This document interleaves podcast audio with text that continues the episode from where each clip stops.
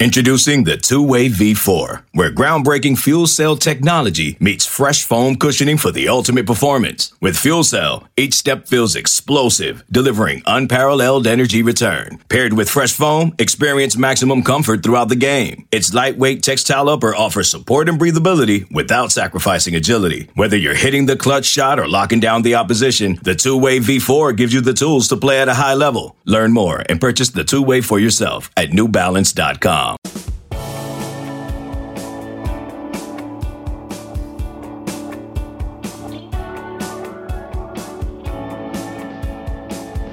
And just like that, we're back another edition of the Late Kick Extra podcast. It is Tuesday morning. It's December 7th, the year of our Lord 2021. We are loaded wall to wall, jam packed, and all the in between. It is a college football mailbag. That's what we do every Tuesday. That's what we do every Thursday. You can submit your questions on Twitter at Late Kick Josh or on Instagram at Late Kick Josh. And I know that I've been a little dishonest, at the very least dishonest, over the last few weeks, claiming I'm going to record the night before, but then waiting and sandbagging really to put a finer point on it and recording the day of. Well, I can assure you right now, it is Monday night. It is 7:41 p.m. in Nashville, Tennessee. So we're getting this in. You can tell with how clear the voice is. I haven't woken up the next morning. I don't sound all groggy. I don't have the old hedgehog in the throat. And I tweeted out in real time about 17 minutes ago I'm recording the podcast in 10 minutes. Drop me some fire questions, and you guys have dropped like 100 of them already. So we have got a plenty. We have got more than enough to chew on. Also, I just got done about 20 minutes ago recording something that will come out Wednesday, not on this platform. I did the rare hour long guest appearance on someone else's show. I'm going to let that someone choose when they want to make that announcement. Uh, maybe a quasi rivalry, but like a maybe a friendly layer to the rivalry that I've had with a certain someone out there in the college football ecosystem. So look forward to that. I'll let you know. I'll give you plenty heads up. I think you'll enjoy it. Real talk. I do think you'll enjoy it. But let's dive into our mailbag this morning. Uh, remember, at Late Kick Josh, this is how you can submit these. A lot of you guys asked about the Heisman, and I'm really hot about this. I promised myself I would never get worked up about the Heisman, but last year I got sucked in because I felt so strongly about DeVonta Smith, and we started running DeVonta Smith's campaign, and we were so proud. It was like DeVonta Smith did 80% of the work, we did 20% of the work, and he won the Heisman, and I cared about it last year. And I normally don't care about the Heisman, not because I lack respect for the award, but because I do lack respect for a lot of people who vote on the award, not as people, but as voters. I do not respect their college football acumen. I do not think these are people who necessarily love this sport, some of them, not all, and I don't think some of these people even watch the sport all that closely. And I was reminded why I feel that way about an hour ago, again, I'm recording on Monday night. An hour ago, the Heisman finalists came out. Will Anderson of Alabama, uh, the best college football player in the country this year, in my estimation, is not on the list. And it's not one of those deals where he's a good player that projects as a high draft pick, but he doesn't have the production. Will Anderson's going to be a top five overall draft pick next year when he, or two years from now, I guess, when he comes out but he's also got the stat sheet this year. To be clear, the four finalists are Michigan's Aidan Hutchinson, you've got Ohio State's CJ Stroud, of course, Bryce Young of Alabama is going to win it, and you got Kenny Pickett from Pitt. I've got no problem with Bryce Young, obviously. I've got no problem with Aidan Hutchinson. I think I would prefer Kenneth Walker over CJ Stroud. I don't think Kenny Pickett should be there, uh, but I don't have a problem with him being there Here's my problem. Will Anderson just put up a better year. He's got better numbers than Chase Young did, Aaron Donald, and Ndamukong Suh. You're talking about some of the greatest defenders in the modern era of college football. Will Anderson, I think, is the best overall defensive player Nick Saban's had since he's been at Alabama. I want to pause and I want to let you marinate on what I just said. Nick Saban at Alabama best defensive player I think he's had. Listen to these numbers, and what I want to do to, to give you an idea of how insane this is that Will Anderson is not going to be in New York City for the Heisman Trophy ceremony. Aidan Hutchinson, and I'm not taking anything away from him, don't misunderstand me. Aidan Hutchinson is a finalist and deserves to be. I want you to listen to this and understand just how big a pile of flaming hot garbage it is that Will Anderson is not going to New York. Will Anderson, 91 tackles this year. Aidan Hutchinson, 58. Will Anderson, 31 and a half tackles for loss. Aidan Hutchinson, 15 and a half. Will Anderson, 15 and a half sacks. Hutchinson, 14 sacks. Better at every turn numerically. He is just a flat out better player. He is a transcendently good defensive player. He is an outside linebacker, He is an edge rusher. I want to say for a third time, I am not telling you that to demean Aidan Hutchinson. That guy is a phenomenal player. He deserves to be there. So does Will Anderson. You've got a bunch of folks. I don't want to go too far down this rabbit hole because we got a lot of questions to get to. This encapsulates why I want to be on the field on Saturdays. I don't sit in the press box. I want to be on the field for two reasons. Number one, because I think the experience is much better down there. But number two, I don't want to be around a lot of these folks. There's some folks who are awesome who cover our sport. I got friends on a lot of these major beats. I've got friends at the national level. So it's not a broad brush I'm trying to paint with, but there are some losers who cover college football. It's mainly the same crowd that tried to get the sport canceled last year. They are losers. They do not love the sport. They do not watch it. You assume everyone who has a vote on this really watches college football and loves college football, and you would be wrong in assuming that. They some of them couldn't talk themselves out of a wet paper bag when it comes to an actual football conversation. And number 2, they couldn't even tell you a whole lot about the sport. They probably watch the team they cover or the team they cover and the team they root for, and they don't really watch the sport. They don't. You assume they do. Please don't make that mistake. They don't. A lot of you watch way more college football than some of the people who have votes on these awards. So it gets me worked up because I mean, I love the sport and I would love to love this award. I love the award. I do not love the process. And I want to reemphasize this for clarity. There are some incredible folks who vote on these things. There are some incredible folks who are just as passionate as I am and as you are about this sport. But they, I think, are the minority in this process. The majority of these people are either lukewarm on it or they don't even really have their heart in it. They just happen to be a sports writer who really wanted to get into another line of work. They maybe wanted to be on the political beat or they wanted to be a fiction writer, but it's just sports journalism was the path they ended up going down. And it's kind of like Toby on The Office when they ask him, Do you have a passion for HR? And he talks about how he ended up in HR. A lot of these people are the Tobys of our industry. You've got a lot of Tobys that are in those press boxes. They walk in with a frown, they shuffle their feet over to their seat. Their main highlight of the day is what the press box meal is going to be. And then they type out a five or 600 word gamer and then they go home. They don't really care. Their heart's not in it. And as a result, they shouldn't be involved in this process, but they are.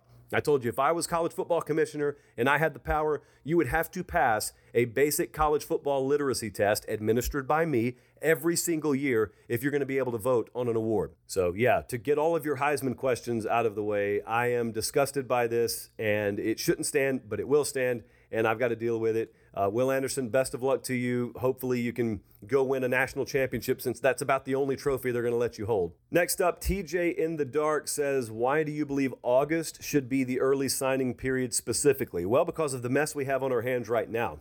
Uh, the NFL is a product that I don't prefer over college football, but I do like the way they structure their year over the way we do it in college football because there's one centralized body, therefore, and they all work in conjunction to make the schedule nice and neat. In college football, we got everything that gets crammed into like one three week period. We got the early signing day coming up.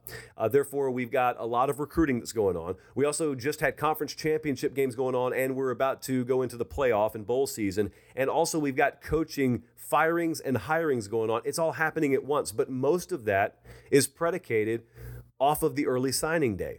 Think about this. The early signing day is the 15th, I think. I better find out because I have to go to Fort Lauderdale for a show. So it's it's next Wednesday, whatever the date's going to be. It's next Wednesday.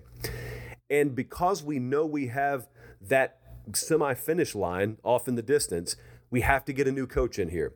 If the early signing day didn't exist, there would be no rush to get coaches in here like there is now. You'd still want to get your coach hired, but you wouldn't have Notre Dame before they even find out if they're going to be in the playoff or not, having Brian Kelly leave. You would not have that. You would not have players having to find out their coach is going to leave through leaked media reports because it's not handled better.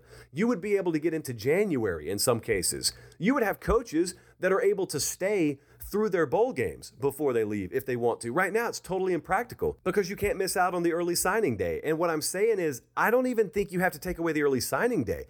I just think you either need to scrap it or move it. If you want to keep it, move it to August. You don't lose anything. Like we are choosing to exist in this madness right now. It doesn't have to be this way. You don't have to have all this chaos all around the place.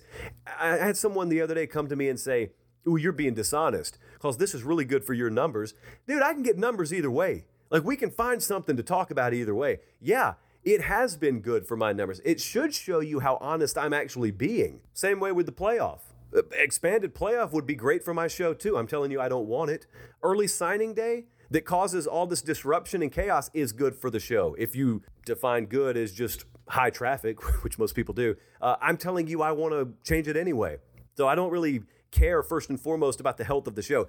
A lot of people watching my show does not automatically equal what's good for college football. I think we'd be just fine as a show, and the sport would be a lot better off if we move the early signing date to August. A lot of kids already know where they want to go before their senior year of high school. Good. Let them decide then. With obvious language that if your coach leaves, you know, for whatever reason, and you're already locked into your NLI, you should be able to get out of that. Yes, goes without saying, I would agree with that. But I mean, that's the simple reason. Peyton up next, asking a question that we're probably going to talk a lot about Tuesday night on Late Kick Live. What is recruiting in Florida about to look like moving forward? Predictions on who will thrive and who will die. So we've got Mike Norvell at Florida State. We've got Mario Cristobal now walking in the door at Miami, and we got Billy Napier walking in the door at Florida. You guys who listen to the show or watch the show or do both know that for a long time I've laughed at people who say an expanded playoff is what we need to get parity back in college football. That's not the case. It never has been the case. It never will be the case. If you've got two or three giants in the sport, they will dominate your playoff, whether it's four teams or 40 teams. They'll dominate either way. The way you get your parity is you fundamentally change the recruiting dynamic in the state of Florida. And it would also help if Southern Cal did the same thing, and it would help if Texas did the same thing. But I'm specifically looking at Florida because that is specifically where Alabama and Ohio State and Clemson have gone into the state and raided talent for several years now. Bama's dominated. They are littered with Florida talent. Ditto for Ohio State. Ditto for Clemson. If you want to balance the sport out, you need to get dominant recruiting in place at Miami and Florida and Florida State, or at least two of the three. Because at that point, even if you just keep a bigger percentage of the prospects home, by home, I just mean in the state of Florida somewhere every year, that's two or three less elite four and five star kids that each of those major programs I mentioned, Bama, Ohio State, uh, Texas A&M, Clemson, that's two or three less prospects per cycle each of those programs gets. If you want to know how important one player is, imagine Alabama without Bryce Young the other night and Bryce Young's a California kid. So this also can apply to USC because we're looking at Alabama with a California kid starting at quarterback. Clemson's had a California kid starting at quarterback. They're throwing to receivers from the state of Florida. I mean, you hand off the ball to running backs from the state of Florida. They're being protected by offensive linemen from the state of Florida. It would so fundamentally change the makeup of the game right now and the parity of the game right now if you did nothing more than you balanced out recruiting in the state of Florida. And like I said, Texas needs to get on board and USC needs to get on board. But you asked about Florida. Uh, I think it will happen. It's not whether it will improve, it's to what degree will it improve. Now, Cristobal is an assassin in recruiting. I mean, that guy would do it 25 hours a day if he could. I've got questions, uh, not in a bad way. I've just literally got questions about what Napier's coaching staff is going to look like and what his recruiting staff is going to look like. I certainly think it will be an upgrade over what Dan Mullen was, but you could upgrade from what Mullen was and still not be good enough at Florida. That's how poor I think the recruiting apparatus was under Dan Mullen. I don't have many questions about Miami. They're going to be there. I think I like what I'm seeing from Florida State. I have a question about Florida, but not in a bad way. Just open ended question. Don't lean one way or the other right now. Next up is Cole. A better job for Dave Aranda building a Big 12 dynasty at Baylor or hopping to Oregon to keep them a contender in the Pac 12. I think Dave Aranda believes that Baylor is the better job. Now, I am very gun shy about talking about who's going where in the coaching carousel right now because I got burned big time not thinking Cristobal would move. I'll talk about that more tonight, too. It's a shame tour epic proportions for me this week with the Georgia prediction and the Mario Cristobal prediction. But Dave Aranda feels to me like he may be cut from a different cloth. There's scratch that. There's no maybe. He is cut from a different cloth. He may be a guy who looks around and says, I value things differently than most other coaches would. Because I think Oregon is clearly a better job than Baylor, but you didn't ask that. You said, What's a better job for Dave Aranda?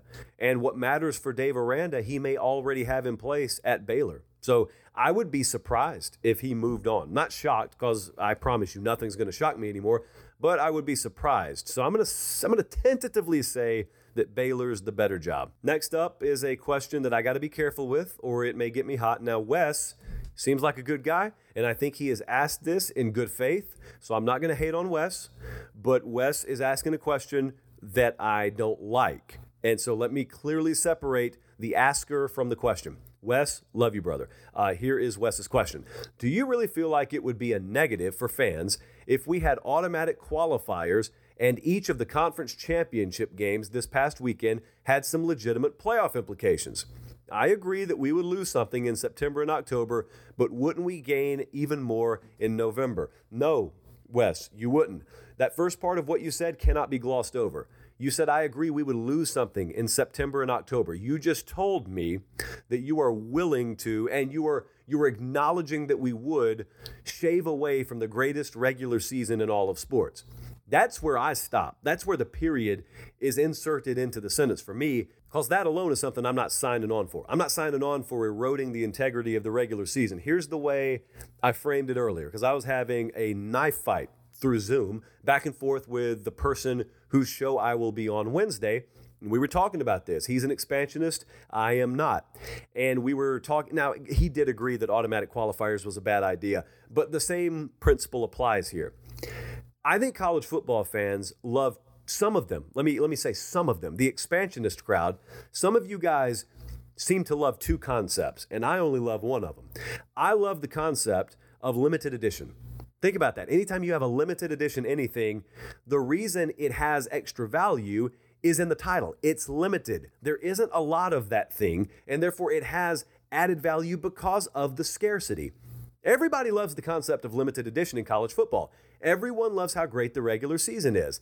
The problem with the expansionist crowd is you guys also have this other idea you love, and that is the quantity that you get through mass production. So you want the limited edition, you just want to make a whole lot of the limited edition thing. Well, the thing about making a whole lot of something is it's no longer limited. Therefore, it loses its value. And we're talking here, to be clear, what Wes is talking about is putting an automatic qualifier label on every conference title game.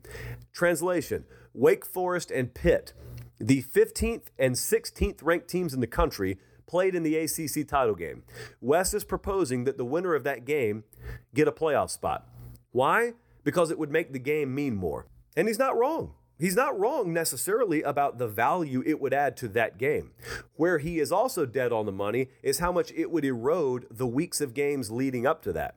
Automatic qualifiers, period, are one of the most flawed concepts in college sports, not pro sports, and I will not even acknowledge people who want to argue the merit of the NFL having automatic qualifiers. Every division winner, you know, is in the playoff no matter what the record is. I'm not even acknowledging that. There is such a difference in the parity that exists in pro sports versus college sports.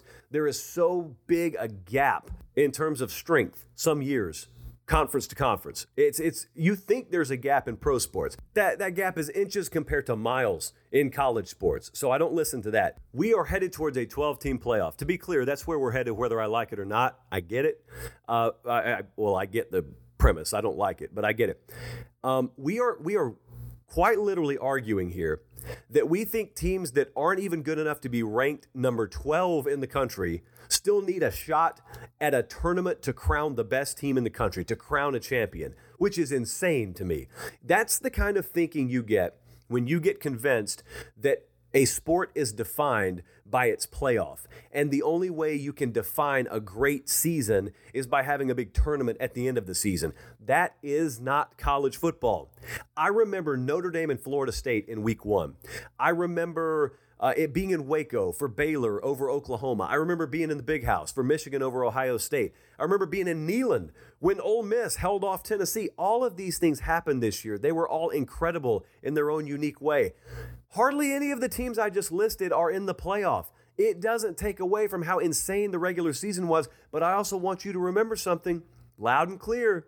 I want you to remember why that game in Waco was so big. It was because Baylor took down Oklahoma and essentially knocked them out of the playoff. That's why you had to watch.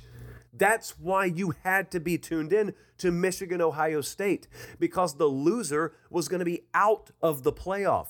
Imagine how dumb it would be to walk away from that incredible upset that Michigan pulls and the field is stormed, and all you're saying is, boy, Ohio State lost their seeding. Now they're going to have to be a lower seed in the playoff. Like, how dumb would that be? And also, and this is obviously just my opinion, how dumb is it to watch teams lose two or three games, but because they're in a weak division, they end up in a conference title game, and you're sitting there thinking to yourself after they've lost their third game and they're not even ranked in the top 20, you're still saying, well, they do still have a shot. Guess they'll just have to go win their conference title. I don't have a problem with it in basketball because basketball is a different sport than football, and you guys have already sacrificed the regular season for the sake of the NCAA tournament for the mass commercial appeal of the sport. So if you want to do it that way in basketball, be my guest. Just don't bring it over to football. The number one and number two basketball teams in the country played uh, last week and hardly anyone even knew about it because the regular season has been deemed irrelevant because of all those great postseason parameters, as you define them, that you've put in. Leave it alone. Just don't bring it to my sport. It's fallen on deaf ears because people are probably going to bring it over here anyway. Uh, but it doesn't mean I have to like it. Let's continue to scroll here. Colby asks a question. I can already tell by looking at a few words here. This is going to be asked a lot over the next three weeks or so. Do you think Georgia goes with JT Daniels, or at least tries to see if he could be a different option? Or do you think there could be something going on internally? Because when he would get put in games, it almost seemed like he didn't want to play. Colby, I'll just put it this way I watch Georgia football over the second half of the season. And if they were going to try and find a time to put JT Daniels in games and really get him some significant reps, it would have already happened. They did not play a murderer's row to close the season. They had an FCS team, they had Georgia Tech that they ran the score up on. If they wanted to get JT Daniels a lot of work, if JT Daniels looked like he was a guy that was going to give them a better chance to win than Stetson Bennett does, they already would have started that process. They would not have waited to get to Atlanta. It was no mystery, by the way for that coaching staff. Forget about the point spread, forget about what the public was saying. It was no mystery how well Stetson Bennett was going to perform against Alabama. If it came down to him, they've already seen that movie. They played it last year. They ended up getting the exact same final score this year as they got last year in Tuscaloosa when Bama beat them 41 24 then, too. But here's the thing, and I think it's a, a false assumption that a lot of people are making. A lot of people are assuming all right, Stetson didn't get it done against Alabama. And by the way, there was way more to it than just what Stetson did or didn't do, I can promise you. But the false assumption is all right, well, he didn't get it done. So that means the only other shot is JT Daniels. Uh, now we got to try him. No, no, not if you look at practice and you still think Stetson Bennett gives you a better chance to win. Let me tell you what cost Georgia the other night. What cost Georgia is Alabama being totally one dimensional coming into that game and still outrushing Georgia. That's the hidden secret no one wants to talk about. Georgia couldn't run the ball. Stetson Bennett had to throw it nearly 50 times the other night. He had more passing attempts than Bryce Young, and Bryce Young was the guy coming in knowing I'm going to have to single handedly win this thing because we don't have a run game. That's the part that cost Georgia. Georgia couldn't run the ball against Alabama. I don't care if it's Stetson Bennett or JT Daniels. If you're barely cracking a 100 yard mark in those big games and you're Georgia, then you don't have much of a shot to win these big games. I've also got news for you. If Georgia doesn't run it better than that against Michigan, they won't beat Michigan. And again, I don't care who's playing quarterback. Uh, but to go back to this, Colby, yeah, I do think something is going on. That something could be health related, it could be mental. I don't know what it is. But JT Daniels was their starter against Clemson to be very clear. So he was the guy that they tabbed going into the season as their starter. And something changed when he got obviously knocked out of games for a little while. Something changed, and he never got back to the point where they felt like he still gives them the best chance to win. Let's let him reassume his job. So the answer to that question is not going to be, all right, Stetson get, didn't get it done. Now it's JT's turn. No, the answer will be, does JT give you a better chance than Stetson Bennett? That's really all that matters there. Here's a good question it is Ballad. It's TK Ballad. Great name. Uh, he says, This Alabama team versus 2017 Bama, who do you take? I would take 2017 Alabama. I'd take 2020 Alabama by double digits over this Alabama team. If you guys mess around, which you already did, and let Alabama into the playoff, they may very well win a title on you, and it's going to be your fault. You guys wanted parity. You did get parity I mean, you got a down year for Alabama. Alabama is in the playoff. They are the one seed in a down year for that program. So it's not that Alabama is this immovable, unstoppable force that's wreaking havoc on the sport. No, there were teams that had a shot and they didn't get it done. And now you messed around and let them in the playoff. Now, here's a, here's a question I want to ask you guys because I just got this asked to me today. If we call it a renaissance season, but Alabama ends up winning the title. Was it still a renaissance season? I argue absolutely yes, it was a renaissance season. I'll go right back to the points I was just making. Think about all the classic moments we had this season. Before you ever knew how it was going to end, think about all those classic moments. We're not taking those moments away. You don't wipe your memory clean, but I think what you do see is you see a symptom of expansionism, expansionistism, if you will uh, entering the equation here. Think about the subconscious. Think about what we're asking. If you're even arguing this with me, what you've allowed to creep into your mind is the notion that the postseason defines the entire quality of a college football season. If you don't like the way the playoff goes, it renders the quality of the entire 12 week regular season you just saw, 13 with conference title games, irrelevant, which is asinine and 10 and 11 and 12 I don't feel that way.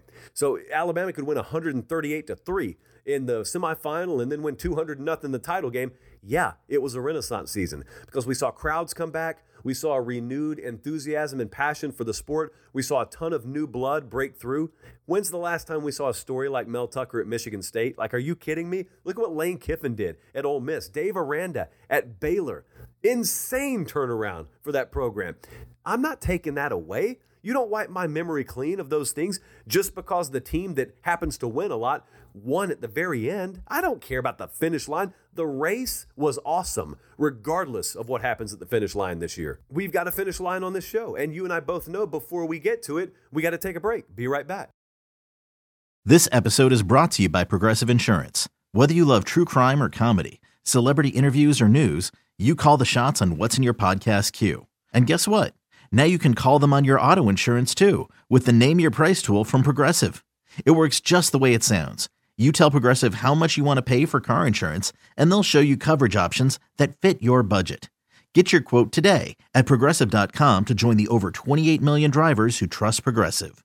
Progressive Casualty Insurance Company and Affiliates. Price and coverage match limited by state law. Okay, picture this. It's Friday afternoon when a thought hits you. I can spend another weekend doing the same old whatever, or I can hop into my all-new Hyundai Santa Fe and hit the road. With available HTRAC all-wheel drive and three-row seating, my whole family can head deep into the wild. Conquer the weekend in the all-new Hyundai Santa Fe. Visit HyundaiUSA.com or call 562 for more details. Hyundai, there's joy in every journey. Got him, got him!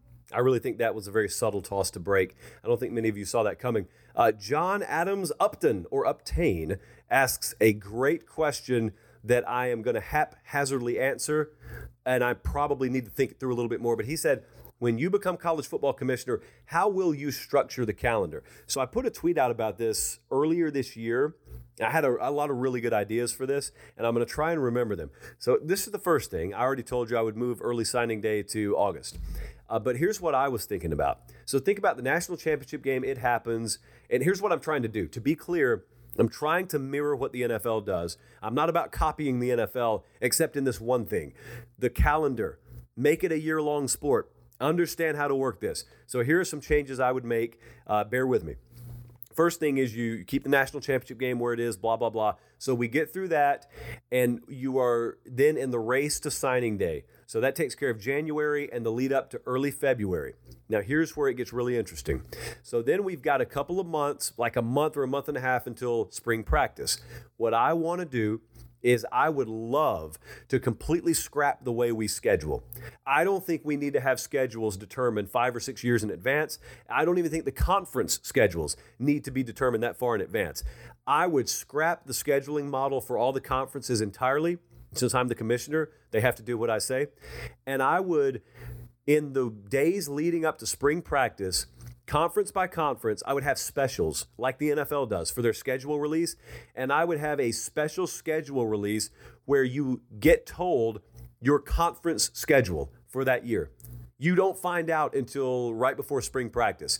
Then you have spring practice. So we just took up the latter part of February and all of March and early to mid April.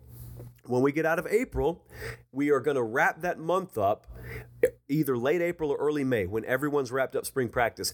That's when we announce the out of conference matchups. And the way we're going to do that is we're going to have conference partnerships. So any given year, You've got the Big 12 and the Big 10 partnering. And so you know you're going to have X number of Big 10 opponents on your schedule. You don't find out who they are, though, until spring practice is over. So you don't really know your schedule until the end of spring practice. Coaches will hate it because they say they need that many months to prepare. I'm going to tell them tough, deal with it. We had a COVID year last year where you guys were scheduling opponents the week of, so I think it's going to be okay. Go earn your money. So that's the end of April, early May. Then keep in mind, transfer portal season is red hot through May. Then we're eventually getting to June where you got coaches going out on the road. It's a very, very hot time for recruiting. July comes around, and that's when media days are happening. And also, that is when latter July, early August, right probably before camp opens. So I think it's better to have it in late July. That's when I would put the early signing day. And so we begin July with Independence Day. Let's shoot off some fireworks. Then, middle of July, we got media days, and everyone kind of comes back to the table. Then we know right before fall camp opens, we've got early signing day. And then once we get into August, from August until January, we've got football going on. We've got practice from the 1st of August until the first week of games, late August, early September, and it's wall to wall. I just kept you at the table the whole year. That's my college football calendar. There is not more than a few weeks of downtime if you're a real diehard college football fan. That entire year. And I probably forgot a couple of things that I had on my radar too. So that's the way I would do the calendar. I would be very interested to get your feedback on that because I think there's some other ideas uh, that I either flat out had myself and forgot or I have never thought of. That may be a good that may be a good post signing day project for us. That may be a good Christmas project. Invent the perfect college football calendar. In fact, I'm throwing it out there right now. I've got to throw this over to producer Jordan, too. I appreciate you guys uh, hanging with us. We had some technical issues last week. You know, we had, I'll tell you the story right quick. So, we were going to have our Thursday night late kick live from Atlanta and we were going to have it in Mercedes-Benz Stadium, but then we got the College Football Hall of Fame just given to us, so we were going to do it from the Hall of Fame. And we had equipment shipped from Detroit because we had been in uh, Michigan earlier that week for being at Ohio State, Michigan. Half of our equipment arrived in Atlanta, half of it didn't. We did not have time to go rent equipment, so we had to cancel the show. Uh, but you guys hung with us anyway. I had hundreds of you asking, Where is the show? Where is the show? That doesn't bother me. It would bother me if none of you asked.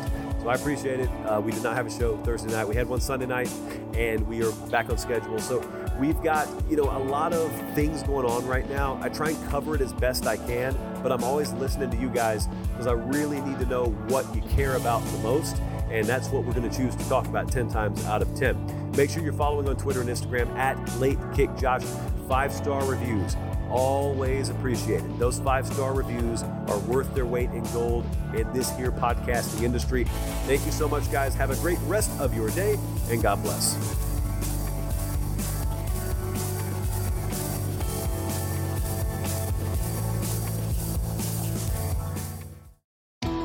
Very bright, shining light, Sarajevo, and they needed to kill that light. From producers Matt Damon and Ben Affleck, explore how art and music sustained hope during the siege of Sarajevo, thanks in part to humanitarians and the band U2. U2, they represent a personification of our resistance. The Hollywood Reporter hails Kiss the Future, moving and inspirational. Kiss the future!